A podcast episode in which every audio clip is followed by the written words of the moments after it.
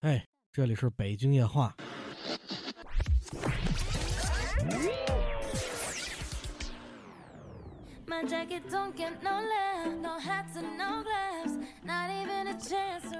欢迎收听北京好事又一。呃，我们好久没有跟大家见面了。那从今天开始呢，我们做一档新的节目。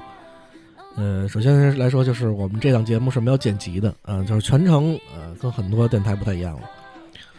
第二点的话，我们用的这个背景音乐完全是现在国外比较实行的这种叫什么 “easy easy listening” 啊，“easy listening” 在这儿。第三点的话，我的人生没有加任何的 EQ 跟效果的，呃，就是一档纯。纯白话怎么说呢？这操，纯老百姓的这么一档的娱乐节目，对，所以我打算把这个声音先关小点，关小点。对，我不知道大家听的时候效果会怎么样啊？所以我们打算尝试一下。我记得上次在尝试类似的事情时候呢，是赶上了我的一次很很大的一次推广，当时一下十几万人听我在做一档实验节目，结果是被骂的狗血喷头。从此之后，立志。不再做这样的节目，啊，然后我旷档了有两个月左右。那今天甚至更长时间啊！我今天就是想跟人聊聊天了，跟聊我打算来跟大家做期节目。对，Easy listening，操，我们这期节目就叫 Easy listening，对，牛逼大了。好多朋友们都是呃听我们的北京话长大的啊，然后我们也听了有有一年了吧，有一年了吧，这节目也是从成长到现在，对。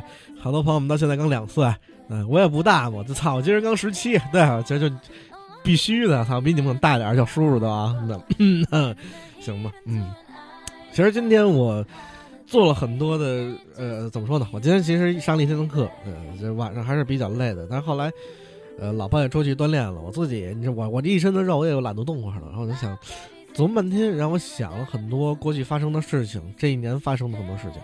我就觉得老想说点什么，所以我打算今天发一些我的呃朋友圈啊。后来一发现朋友圈有好多熟人，你发些太近的东西呢不太好，你你屏蔽了你再发，你就觉得没意思了。所以得了，我就想找一个大家既熟悉我又陌生我的地方，那我就发到我电台里吧。就这样就开始了我今天的节目。嗯，好多朋友们都在听我的欧洲史，欧洲史我后期会叫更新啊。哟，我这一下点开了一个什么？没关系，我们这档节目就是没剪辑，就是废话，怎么着，对吧？就有点臭不要脸了，我觉得已经开始我这个怎么说呢？认识认识比较熟一点的，就已经是臭不要脸的这个状态了，就进入到我的这个状态了。对，呃，我我好多都知道我是搞艺术的，我在教学嘛，在教一些学生，然后我一直很非常希望可以装逼成为一个像。这个呃，很多知名一线的这种老艺术家的那个风风范，呃嗯，就非常希望能成为一个一个你看着就是一个很文青的一个老年艺术家的那么个状态。我觉得我自己很满足，但是实在是屌丝的气息严重，所以凸显不出来我的这个气质，所以一直就没有实现吧。但是我有时还是习惯性的像个像个文青似的，我发发东西。那么我最近在我的一个也算博客吧，也算的是我一个叫快手的这么一个空间上面，我发了一些我的文字。我说，艺术是陈翔，我自己给自己编的诗嘛，操，这也没一个韵脚。艺术是陈翔，付出越多，收获越多。前期需要投入啊！这我的意思就是，好多人过来，操你花个几百块钱，你给我买个乐器，你别跟我开玩笑了啊！那你就别找我了，对，你你给我学个啥子？你问我要钱吗？你废话，操！对，前期需要投入，过程需要努力，那你必须得自己回家练琴去，不能光靠我一人，对，结果才会美好。哎，我觉得这话说的非常对，我就觉得这是我的人生格言，所以。我对自己的标榜就是艺术就是沉翔，艺术就是一个粑粑，对，付出越多收获越多。致所有打算，我是明显明写了，花一千块钱购乐器，不花钱跟我学啥子的，不打算练基本功的要吹曲子，老铁们，我爱你们，对，没办法，所以他这体现了是我近期的一个生活状态。所以好多人说老魏你最近去哪儿了？又问你最近你你是消失了吗？对我说没有，其实我最近一直在这个挣钱呢，就干的就是这些这些勾当，这些勾当。对，把这种话放一边，我就有点想起了我早年间啊，早年间一些家史。我说这其实你看这个人的快乐不快乐，我觉得一个人美好最美好的时候是你就婚礼的时候，无论你的那个婚礼多么糟糕，发生了多么不堪的过程，但是你回想起来，永远是。你能想起来的，你肯定不会想那些最不开心的。你一定认为人生中最美好的时候是在你教堂的时候。我当然我的婚礼是在教堂啊，我身边所有哥们儿都在饭店，我不知道在饭店是什么感觉啊。所以这操没关系了，跟我没关系。给我的感觉就是，不行，我操，我是个艺术家，我得说话慢一点。我得警告我自己这两句呢，对，说话快了容易漏财，我得慢一点，慢一点。艺术家嘛，对，艺术家。所以我想说的是。我要说什么来着？对，所以我要说的是，你看啊，我我这节目就是不讲啊，我都不信最后能出个什么效果来，我都不敢，我都不敢听。你们敢听，你们真伟大，我跟你说。呃，好好说，好说啊，好好说啊。话说回来，话说回来，我觉得最美好的时候，那就是在教堂的时候，也就是我的教堂，就是大家的这个婚礼，有可能在饭店去办的，有可能就没有办这个婚礼，但是领证肯定是这些朋友最。引以为傲的这个时刻，呃，与此同时，我认为人生中最痛苦的时候，是你在办葬礼的时候。当然不是自己葬礼啊，那时候你他妈已经咽气了，操，没感觉了。你他妈在天堂也没没没谱吧，对吧？其实是参加你亲人的葬礼，我觉得是这是最痛苦的。所以我在这几年当中，认为自己变化最大的是，我对名利已经没有任何的需求了。呃，我近一点的人知道，我最近之前百度找我，不是百度，我操，啊，微信找过我说说说去他们那儿做高管，没去。后来最近是陌陌猎聘专门聘我过去，我说做做高管，我也没去。然后身边还有一些这个操这个做一些国外的贸易的这样的一些公司找我，嗯，人说说是就基本上是入钢骨了，就这种事情我都没去。所以，我现在对对钱、对利这种事情已经没有任何的希望了。你说谁过来找我说，你大哥你过来，操你就大师了，已经那什么的，我基本现在也没有这个兴趣了。嗯，我就觉得当个老百姓，我就是一个平头教师，挺好的。你让我出名的话，我我估计我也不知道我先套先先迈哪条腿。那现在我是这么一个状态了，这是我近期的一个变化。我说过，曾经说我说再过，你要往前倒五年的话，那我就不是这个状态。你往前倒一倒，倒一倒的话，你说这些这些公司照过去都会去，我认为是个机会，自己可以学习。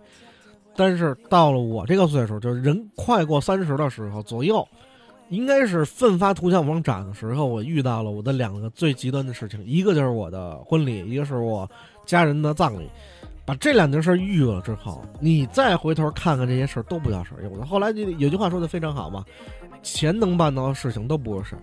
我现在就深深刻体会到这句话，我在看了很多身边的现在各种的事情，我觉得人啊跟人之间勾心斗角事情太多了，呃，不是那种事情是不好，它必然会发生勾心斗角，因为各种产生利益的关系嘛。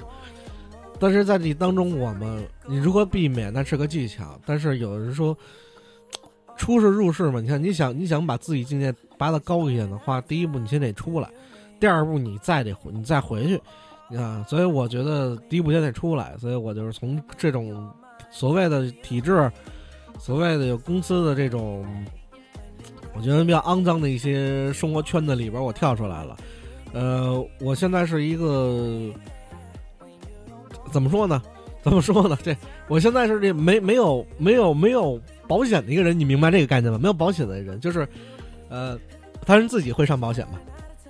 就是没有所谓所谓现在的几险几金的这个这这这个国家的这个是没有的，因为我认为把那儿把自己卖了，把自己卖了。而且现在我身边的遇到的情况就是，在这体制内的，要么就是他妈端金玉了，要么就是基本上都快作把自己作死了，基本这个状态。所以拿那份钱少活几年，我还不如多出来单单干呢。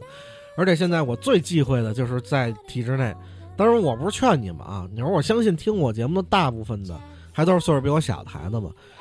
所以说，在这给你们的，你们就听听就行，没必要没必要这么复制。你要这么复制，你们父母全都全都傻了，就全都疯了，就过来找我来了。他，但是以我的人生态度，我经历了这些事儿之后呢，我觉得没有必要再给别人打工了，还是自己给自己打工了。所以我坚信，只要自己做得好，做到这个行业的顶尖，永远是有我一碗饭的。所以现在就是，呃，在各个的公司里边点个点个点儿，点个点儿，然后呢也不在职。全都是这个怎么说呢？我这操，全都是兼职。我是一兼职的一个一一个一个一个一个人物的一个一一个很没有没有没有名气的人物，一兼职老师。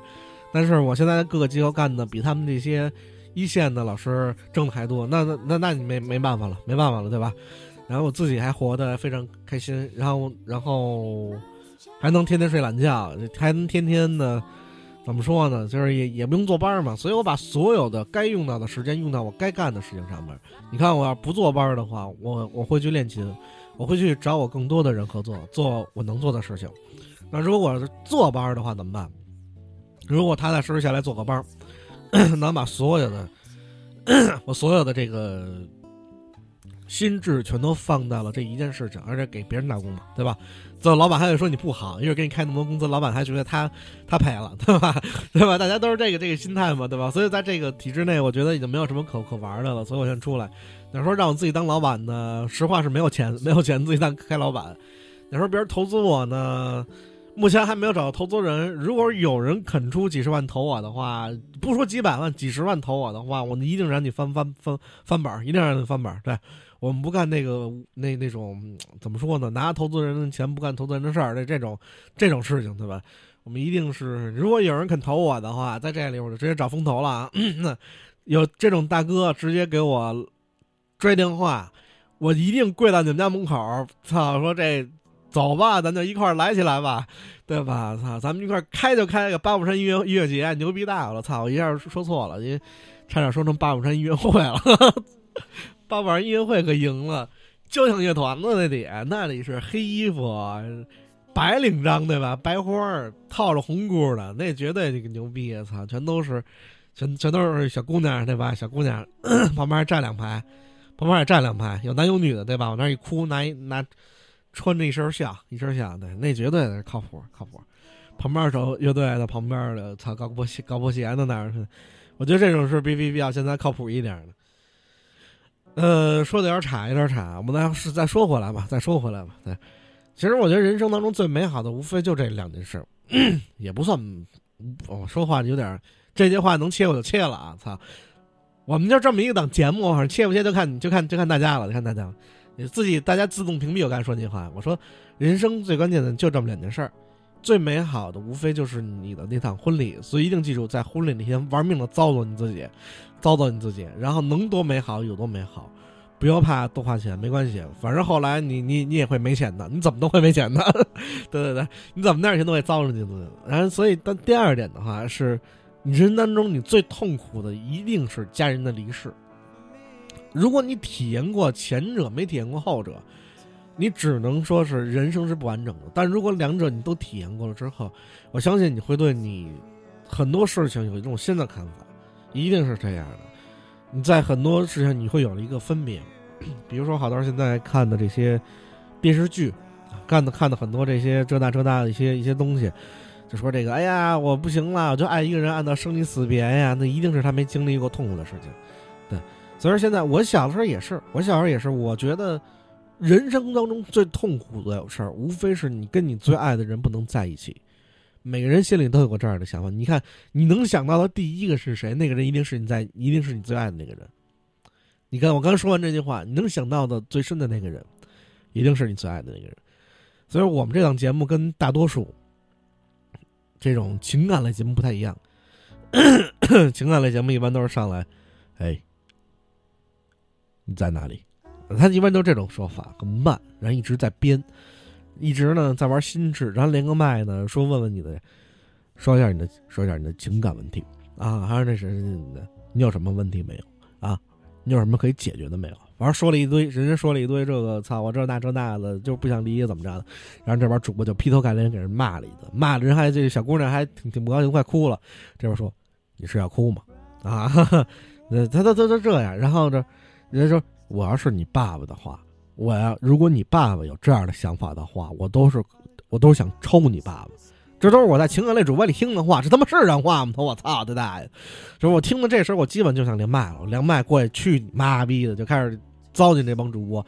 这都是国内一线主播啊，一线主播干的缺德事儿啊！我是谁？我不点名了，都是我是人气一线啊！我不说真的能人能力一线也不干这缺德事儿。反正现在这种，我总结出来了，所有的情感主播，你别问他情感问题，他就是一个情感问题，他就是一个情感问题。他但凡那点事儿弄明白，他干嘛在这干这节目，对吧？一定是他问题比较严重。所以一般干情感类主播的，首先家庭啊，估计可能可能也是有点问题的。但是最关键一点，百分之百所有的情感类资深主播。你一定记住“资深”俩字儿，是职业的这种资深主播干得好的，一定是心里有心理疾病的，一定是这样。所以你跟他咨询这种情感问题，基本就是白扯淡啊！你这种心理疾病的深一点的，比较，比如说这种天天天天做这种深夜男主播的，基本上。呃，就是心里快崩溃了，所以你问他问题，问两句，人就骂你两句，你也解不了你什么问题，对吧？你还挺难受的，你还挺感谢他的。操，我经常看那连个麦，这百分之百的人还挺感谢人家，人被人骂了一顿，也没解决问题啊。操，这没办法，这现在孩子脑子缺水了，脑子进水了。所以对于这种这种事儿的话，我就建议大家别听这种深夜系的，深夜系的真没什么可听的，没有东西，没有营养啊，对吧？磨时间你听郭德纲呗，对吧？操，你吃吃点饭，对吧？操你。你坐蹲那使点劲儿，你还能拉出翔呢？你看情感类主播没意思吗？所以我是一个，我是一个实打实百分之百举手反对深深夜主播。但是人吃那点饭嘛，所以我也不能断人食粮嘛，对吧？所以也有好多这种深夜男主播这儿过来。骂我，那你们就骂吧，对吧？我相信人火红不红啊，一定是有点有点小黑粉儿。所以说深夜，你要说百分之百的深夜男主播，操！你要是再来俩一线的过来骂我，我也差不多该红了。对，所以我也不惧这个。但是说实话，你刚才我说的在不在理，大家心里自有评判。所以深夜这种节目不太适合我们这种正常人来去收听。对，当然你说那种小姑娘二十多岁，情窦情窦初开的，操你！你天天我跟他讲《水浒三国》的话，人家也不爱听。你非得聊点这个擦边球的东西，人才觉得有点意思，对吧？你这个没办法，你六十多岁了，太太，操，谁谁他妈听深夜女主播呀？不是深夜男主播呀？这不是神经病吗？操，对吧？所以没办法，嗯，这话有点有点过分了，有点过分了。那就拉回来，还是拉回来，就是还是这句话嘛。人生当中最让你印象深刻的两个事儿，最美好的一定是你的婚礼，你得玩命糟去。另外一句话，刚才又说过了，你印象深刻、最痛苦的，一定是你亲人的葬礼。为什么这么说呢？我还得把话说深一点，因为很多时候，我前两天看了一个话剧，这个话剧讲到后来，就是这个人快死，因为各种事情，他有很多问题，然后让这些观众去审判观众。就是我们的大众评审嘛，审判你，如果是你可以翻牌子嘛，对，翻牌子，要么就是让你上天堂下地狱，对吧？你就来回翻呗，对吧？反正他就讲一，首先这个话剧讲了一个故事，然后让你翻牌子，然后他会跟你一些互动，然后这个人就去，要不上天堂，要不下地狱了，基本都下地狱了，现在，因为他那故事的情节构成，但是他分很很多段故事，让我觉得他最后一点的话就是，这个人下了地狱。下了地狱到最后，他选择，你可以选择听大众评选，你也可以不选择听大众评选。那你就自己跟他们上地狱闹翻了吧？那你绝对下地狱了。后来大哥说了一句话，在这话剧的最结尾，他说：“我不再选择大众评委，去选择我上天堂还是下地狱。我准备去地狱，因为我想把地狱给创造成另外一个天堂。”哎，我觉得这话说的非常好。我们把地狱创造成另外天堂。后来他们在，这是一首映式，首映礼，因为全都是这个当红的这些艺术家嘛，就老艺术家我也在嘛，对吧？所以他想问，他就一直在问大家问题。大家觉得我们这话剧什么问题吗因为首映嘛，首映嘛，他有互动。后来我一直想说，后来也没说，毕竟我这辈分比较低一点嘛，我这谦虚嘛。操，我们这种这种大胡子主播全都是比较谦虚的这样的，所以我没说。但是我心里面有一答案，我说到最后的那个，你下地狱，最后发现你回到了人间。应该这么改，因为我们不知道人间是否就是地狱。啊，这句话很有深意深意的，就是我们所在的。你看，我选择你下地狱，结果你一到地狱发现，哎，我怎么又重新投胎回到人间了？你恍然大悟，哦，原来这就是地狱。为什么这么说呢？你看，我们出生的时候是哭着的，就是我们都不想下地狱。这是我，这是我自己自己说的，这是我自己的判断啊。你看，出生的时候我们都以为是下了地狱了，我们哭着而来。哎，过了一段时间，我们开始笑了，哟，这他妈有意思！哎，有的人开始给我重新养我一遍，这这有人给我吃了，不给我吃了还难受，哎，我这不高兴，怎么着的？后来越长越大，越长越大，你发现自己无论你人生有多大的成就，你依然会面临死亡。你死的时候依然是什么都没有，你你连知识都带不走嘛，对吧？知识都带不走嘛。当然我也不不知道知识能不能带走，反正给我感觉应该知识带不走嘛，因为投胎之后又屁嘛不知道嘛，对吧？所以一生是无成就的，一生本无成就嘛，对吧？所以。我们这一生，你最后发现，你看我们在西方人认为啊，我们看西方好多人说这种，我不知道你们有没有了解不了西方那种喜剧。我们现在说的喜剧呢，你说得你必须得乐，必须得笑。在西方的古典文学当中，认为所谓的喜剧就是一个结局并不是很惨的一个结局。啊，你非说两人这分手了，两人那个都这一块一块投投投河自尽了，一块变蝴蝶了，你这种的这种这种的都都是你太惨的这种，就两个人全是抹脖上吊了，你全是这种结局的话，这这个肯定叫悲剧。但凡不是悲剧的，就很多的这种文艺片儿、文艺剧，在古文就古代的这种状态里边，他们这种也称为喜剧。但凡不是悲剧的，都为喜剧。这在古代这西方的艺术当中有这么一区分。所以，我们，你看，我们的人的一生到结局永远是死，你所有的都是没有的，所有你存在的东西都没有的，所以我们一定是个悲剧。你作为一个悲剧，那我们跟地狱有什么区别吗？对吧？对吧？你看，我们说人生过来就一定是过来受苦的。你看，人出来这儿你得得病啊。你虽然有很多好，但是你好的越多，你所能体会的另外一面也会越多。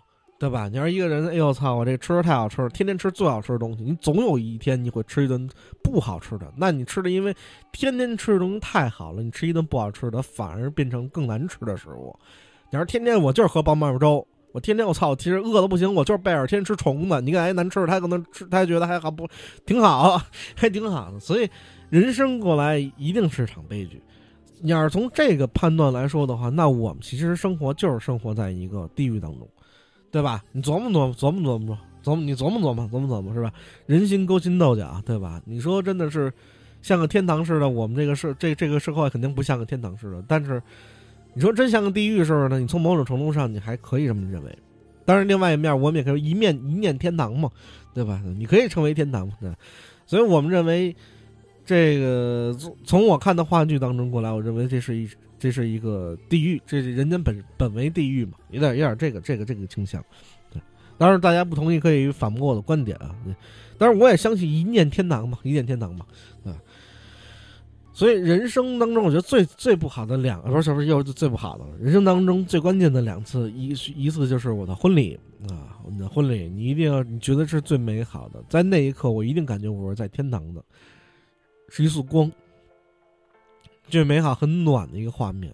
你看，人的所有的幻想，所有的一些心理的感受，最后全都变成是脑海中的一幅画面。你所想象的一幅画面，很暖的、温暖的一个一个瞬间，那一定是你的婚礼。那你回想当回回忆一下，如果家里有人病故，还是你最亲的亲人病故的时候，那一定是你人生最痛苦的时候。对，所以其实。说到这么多，最后你发现我们生活当中现在很多的细节、很纠结的事情，反而并不是很那么的痛苦了。你看，比如说我今天，呃，我打一辆拼车，那么跟我拼的是一特别漂亮的一小姑娘，跟她妈妈。我觉得老子结婚结早了，然后就特别漂亮，特别特别好看。然后她在车上就俩人一直对骂，完事这个一直玩勾心斗角，俩人在同一个群里边发消息。妈妈就说：“你不能这么说，你傻什么的。”还是那人说呢：“我就是怎么着怎么着了。”完，俩人就开始聊，什么什么情况呢？我大概听得比较明白，啊，就是这个姑娘啊，应该找了一男朋友，这个男朋友应该是某个企业高管，后来因为各种的事件呢被逮起来了，相当于是现在是进监狱了，而且呢还背着一屁股债，啊，那么可能现在是可以把保释还是怎么的，就想办法给他捞出来，把人捞出来，所以他要花一笔钱。所以呢，就是几家男方家、女方家身边朋友就开始借钱，为这事儿他们建了一群。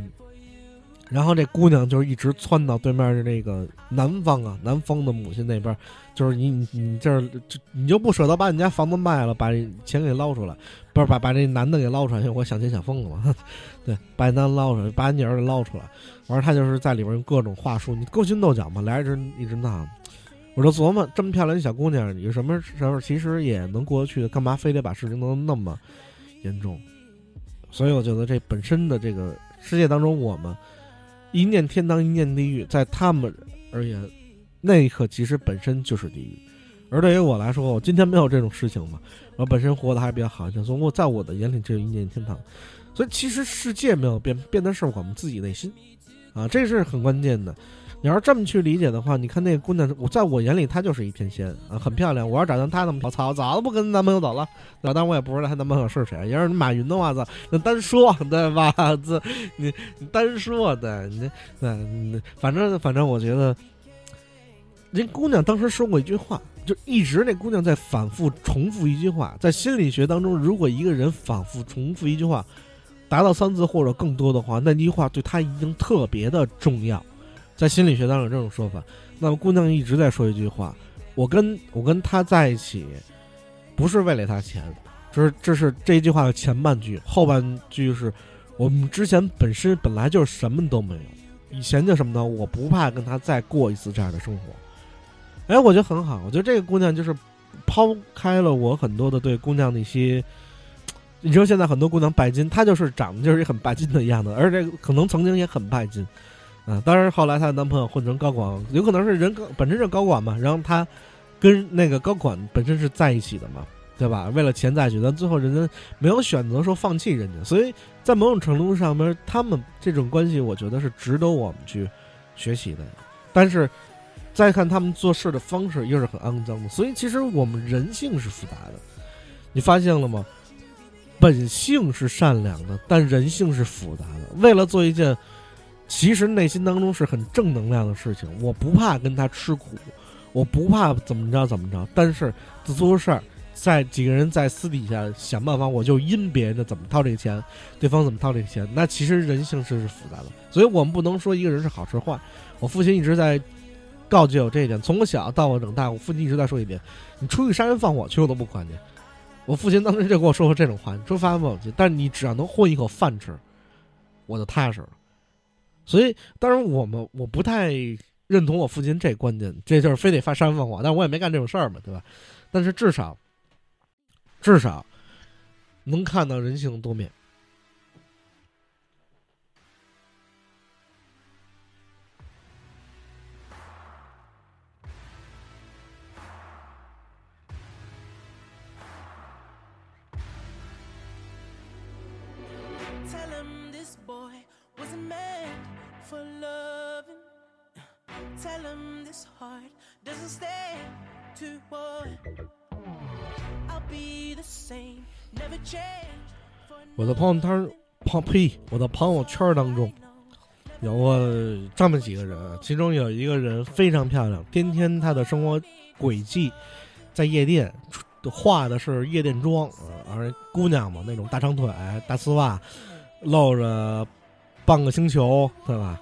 啊，就是就是是这么一个状态。一般来说，我们家这姑娘呢，你看说这话嗓子有点痒痒。你说这话呢？你会感觉出来，这个姑娘其实她的生活状态有点像很多人就是瞧不起她，就是这又这个是一个绿茶婊啊，这个是一怎么怎么。以前我是一个认为我是一个很干净的人，我瞧不起这种人。你会发现这种有这种道德洁癖，我后来才理解“道德洁癖”这个词。但是后来我接触这个女孩，我为什么有她微信？作为一个老师，不是因为我去夜店认识她，跟她要的，不是，不，并不是，一定记住了。是因为当时一念天堂一念地狱，我说过，你最悲惨的时候是你接触你亲人的离世。那么我在我亲人离世的时候，我在一直找血缘，好多都知道，因为一般来说你亲人离世一般都会很很缺这种各个血型的血，所以推荐大家都去无偿献血嘛。那么当时找不着血，然后呢，我身边很多人帮我在转发、转发、转发。在需要血缘这个问题上，那么她就是符合血缘的这个姑娘，找到了我，她就说随时都可以，随时都可以。那么在我的眼里，这一定是一个特别勤劳、善良、很单纯的一个姑娘，能做出这样的事情来。但相反，她其实，在很多人里边就是一个妓女的形象。这种事情过去很久以后，我有时候看朋友圈，我就不会看名字嘛。我又看到这儿一照片，因为我对这个人不是很熟悉，因为当时他也没有信到喜，就是也因为我的原因。但是人有这样的举动，但是过了很长时间之后，我没有忘，我忘基本忘却这个人是谁了。那么我看他的，哎，我说这小姑娘挺不错的啊，这是第一点。第二点啊，哟操，这人穿的有点暴露，这肯定是有点做鸡的这种行为。这好多男人都这么有这样的言语嘛，但是心里肯定不是这样的嘛。但是下一步的话，哎，这这姑娘哎有点意思什么的，就是你琢磨琢磨，琢磨琢磨。但是你看看名字，突然想，我的标注就是她那血型嘛，就是需要血型嘛。我突然觉得不对，这是那个姑娘。还是那句话，人性是复杂的，人心是善良的。很多时候我们看一个人呢，只看了一个面相，有点像我们玩王者荣耀的时候，队友一言不合就是大大的开骂。直接是开麦了，已经。真的因为都是玩不好，或者我们本身的这个道德情操不高吗？并不是，只是因为我们只看到人性的一面，在那一刻。而你看到这个姑娘的故事，告诉我时刻在警惕我，因为我时刻看她天天在夜店，真的是这个过俩月，我我翻朋友圈，现在这个频率很低的，我一翻，我操，又是这姑娘，又是这姑娘，这姑娘怎么怎么？哎，我一看名字，又又又是她，反复的给我这儿提醒，这个姑娘是一好人。但只是他的现象这样的，他的那个行为让我觉得他是永远是站在我的前方，站在我的高处，让我敬仰。但是他实际的这种表现、表象，至少是表现，让我觉得这个人是很低贱的。那我到底是怎么去看待这个人？所以说，看待一个人，你要多面去看待。我父亲还是那句话，刚才没有说完。父亲一直他在告诫我说。你看一个人，他不是非黑即白的，这个世界也不是非黑即白的。我们的世界是五彩斑斓的，你跟大熊猫不一样，啊，大熊猫眼珠子还是灰的呢，对吧？吐舌头还是红的呢，对吧？啊，那个翔还是棕色的，是吧？有可能是叶子上面绿色的吧，对吧？但是我也没见过，啊。所以，在一个非黑即白的世界当中，我们看待成哥，你所观察到的所有事情，我觉得我们要多一个角度。抛开自我，可能是像很多的这个宗教上面，它其实我认为宗教其实一个很大的一个心理学，也是我们认知自我的这么一个途径。所以在很多宗教跟心理学当中，我学了很多之后，我发现是相通的。宗教当中有一点就是，如果你感受到了什么，你不要阻止它，你要让它在身体当中流动，这是宗教上面的一种说法。特别是我们说佛教，所以你看，如果有一天你觉得，哎。这个姑娘很好看的话，如果是一个所谓色即是空的，你看所谓色即是空，不是人这姑娘特好看，操，我心里不这么想，我心里不这么想，不是，不是，不是你阻止她的流动，而是你让她穿过你的心，你不去回忆。所以你看，在很多的更早一些的这些宗教的一些，呃，我们说浮雕还是绘画当中啊，它有些作品当中，你能看到很多这种。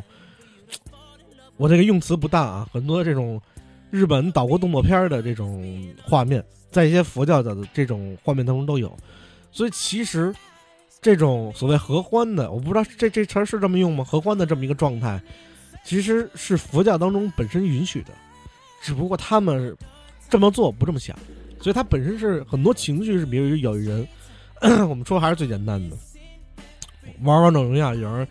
不高兴了，突然一下，这这这这打师太惨了，太太烦了。他跟你说一句让你觉得特别难受、特别想骂的一句话，你会觉得这这人快，这人是一个非常可恶的一个人物的时候。那个时候，你到底是从某从所有的层面上来讲，你该不该骂他，或者你心里你心里是什么活动？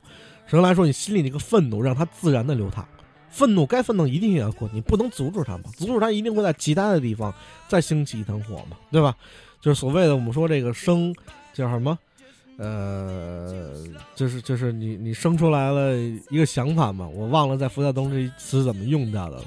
就是你这东西既然升起来了，它一定是在因缘嘛，这个因已经出现了，它一定因缘出现，一定会有一个果报出现的。所以这个因出现了，让你觉得很愤怒。你愤怒可能不使他，但你的愤怒已经在某个其他的位置给了别人。所以他在我们心里这事儿，如果说再简单一点的话，我们说的不这么那么宗教一点的话，就他自己在你心里流淌一种感觉，让他自己流淌，流淌过了就过了。但是你说你该愤怒吗？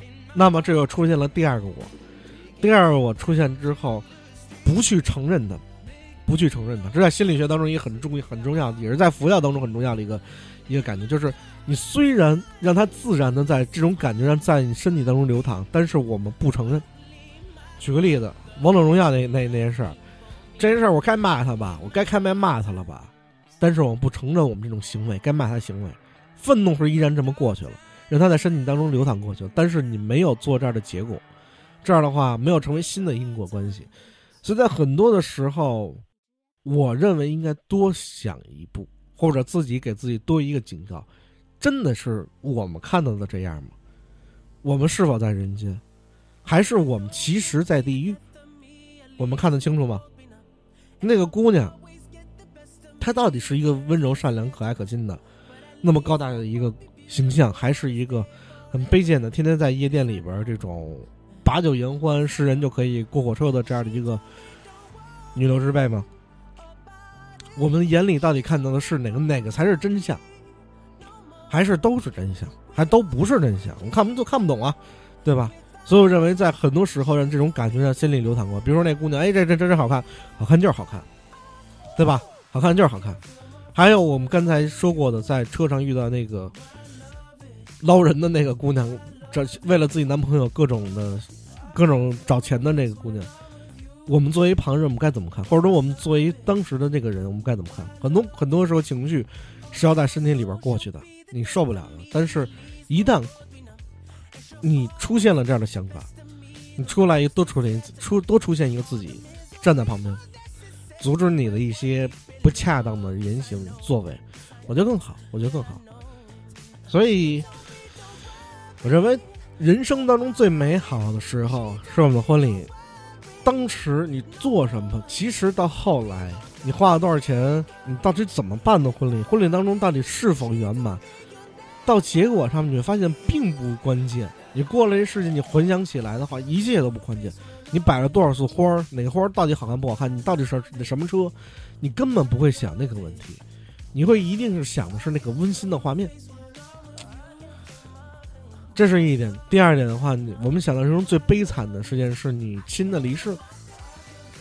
你真正会回想起那天最痛苦的瞬间吗？我相信，如果是我的话，我不不敢回想那个催眠，因为实在太痛苦了，甚至我回想不起来那个最痛苦的画面，而当中的每个细节，甚至我们都已经忘却了。我们只记得那个定格的画面是在那一幕，那是我们不能忘却的。我。总感觉我的家庭基本上是在我最痛苦的那个时间崩盘的，崩盘的。一瞬间，我觉得以前曾经拥有的所有的这些怎么说呢？本身所拥有的所有，你觉得很稳定的，就是很不会改变的事情，全部都会改变。我们小时候认为最不会改变的应该是父母的关系呀，最不会改变的应该是我的一些认为这些最理所应当的事情啊。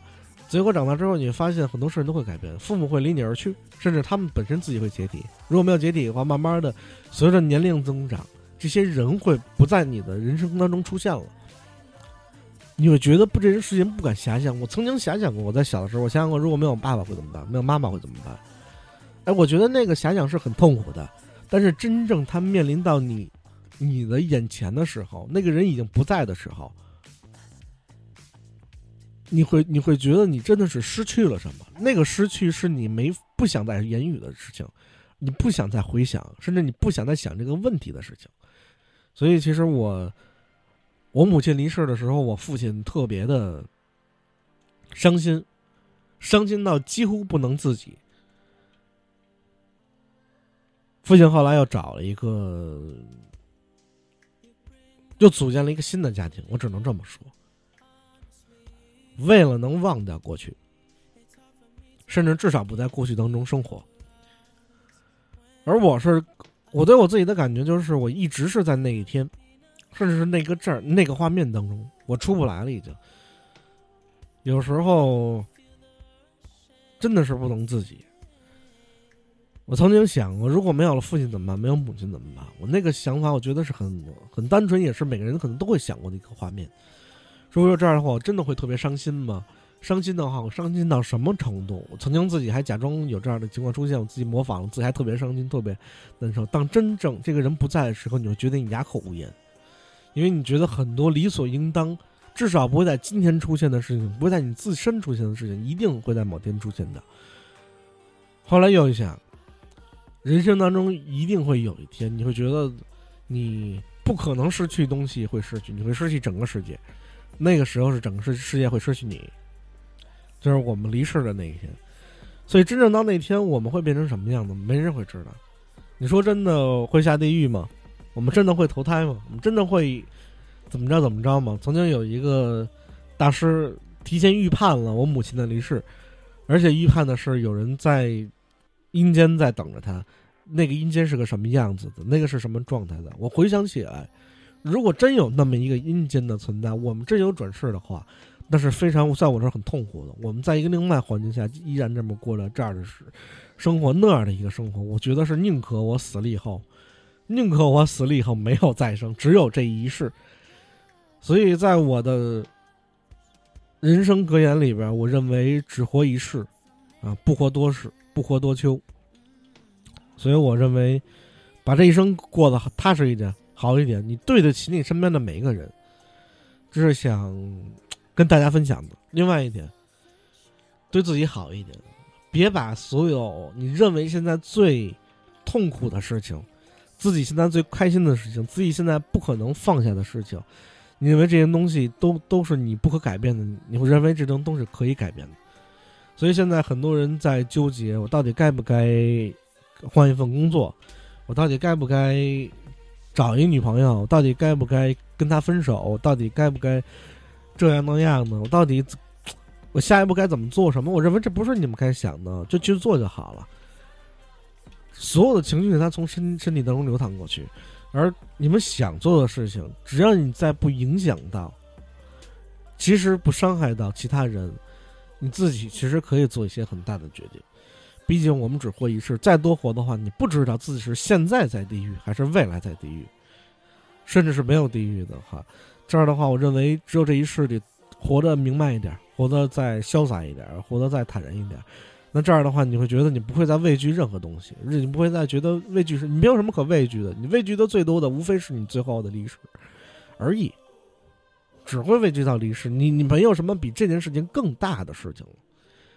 我们说我可能更大的是你身边人的历史，那个是很大的，但是再大的呢，是你自己完全没有感知的。我觉得这可能是人生当中每个人最大的事情，没有比这再大。所以很多人说高考怎么办？怎么办？无所谓，不考又能怎样？说我怕出国怎么样？那我无所谓的，你不出又能怎样？也就是说，我现在放弃不了我这份工作，我养家怎么的？无所谓。你如果没有这份工作，你又能怎样？对不对？如果本身你就没有这份工作呢，难道你就活不下去了吗？所以很多时候我们在想到人生当中的很多事情的时候，我们要想开开阔一点，就是 用词不当，想我也老想剪掉。你想的再洒脱一点，想的再坦然一点、坦荡一点，把事情想的明白一点。如果就这一次，只有只有这个选择。如果明天我就离世，那你该做什么样的选择？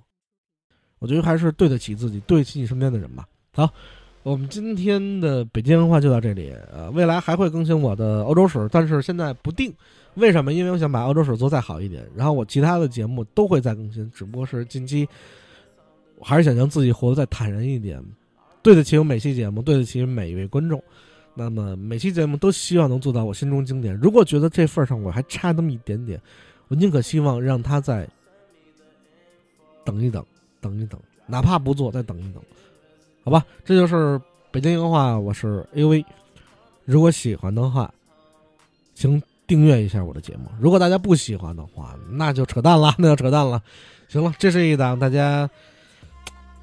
这是一档主播很不用心的节目，希望大家可以很走心的听一听，很走心的听一听。如果大家很不走心的听一听的时候，我就觉得希望大家听得开心，能给大家带来一些快乐，也就这样。如果大家还是能够接受这样的一个 A U V 的话，那大家可以不可以帮我点点关注，帮我转发一下，帮我看看有没有什么更好的途径能让我飞黄腾达一下？好吧，就这样。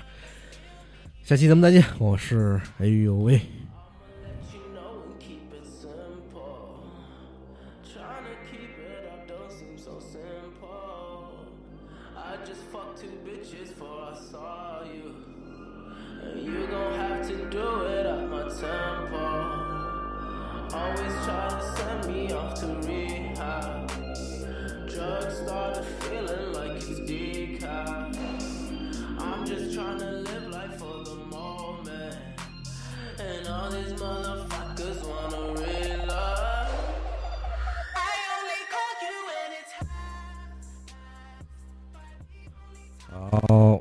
这 怎么回事？呃，彩蛋时间，嗯，奉送给各位 A O A 的节目，就总有彩蛋啊。呃，我觉得还是首先感谢一下能听我们这期节目听到最后的朋友们，因为我停更很长时间，所以我相信有很多朋友他不会再听北京话节目了，因为停更是一个对节目很摧残的事情。而像我这样的一个本身没有什么特别才艺的一个人，声音也不好听的一个人，觉得。其实并没有什么特别的，只不过是碰到了，很幸运的碰碰到了你们而已，而已。呃，废话不多说了，其实还有一件事想跟大家分享的，呃，就是其实还是希望能不能拉到一个赞助啊，这这个我觉得很关键的嘛。所以如果有喜呃，哪怕是这个各个方面的吧，能帮助到北京话的，呃，要么是。各种有各种途径啊，或者有各种的人脉啊，或者有各种的，呃，商业机会啊。我希望能找到一个合作，这样的话，其实也能帮助到北京文化更好的一个发展。毕竟我们就是一个私人电台，那么在私人电台里，经常现在有很多上我们节目。我发现最近上了很之前上过北京话节目的很多的小乐队、小艺人啊，现在已经成为很大的这个明星大腕了。所以经常我碰到他们时候，他们给我一句话：“你现在北京樱花做的盈利没盈利？”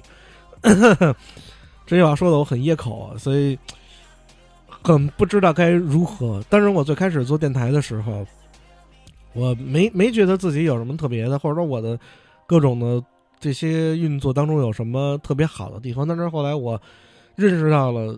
这很多特别厉害的一线的这种电台主播之后，跟大家学习过之后，觉得北京话还是很好的，还是很好的嘛，对吧？我以前学的东西还是挺，还是这给大家做的东西还是还是可以的，我认为还是可以的。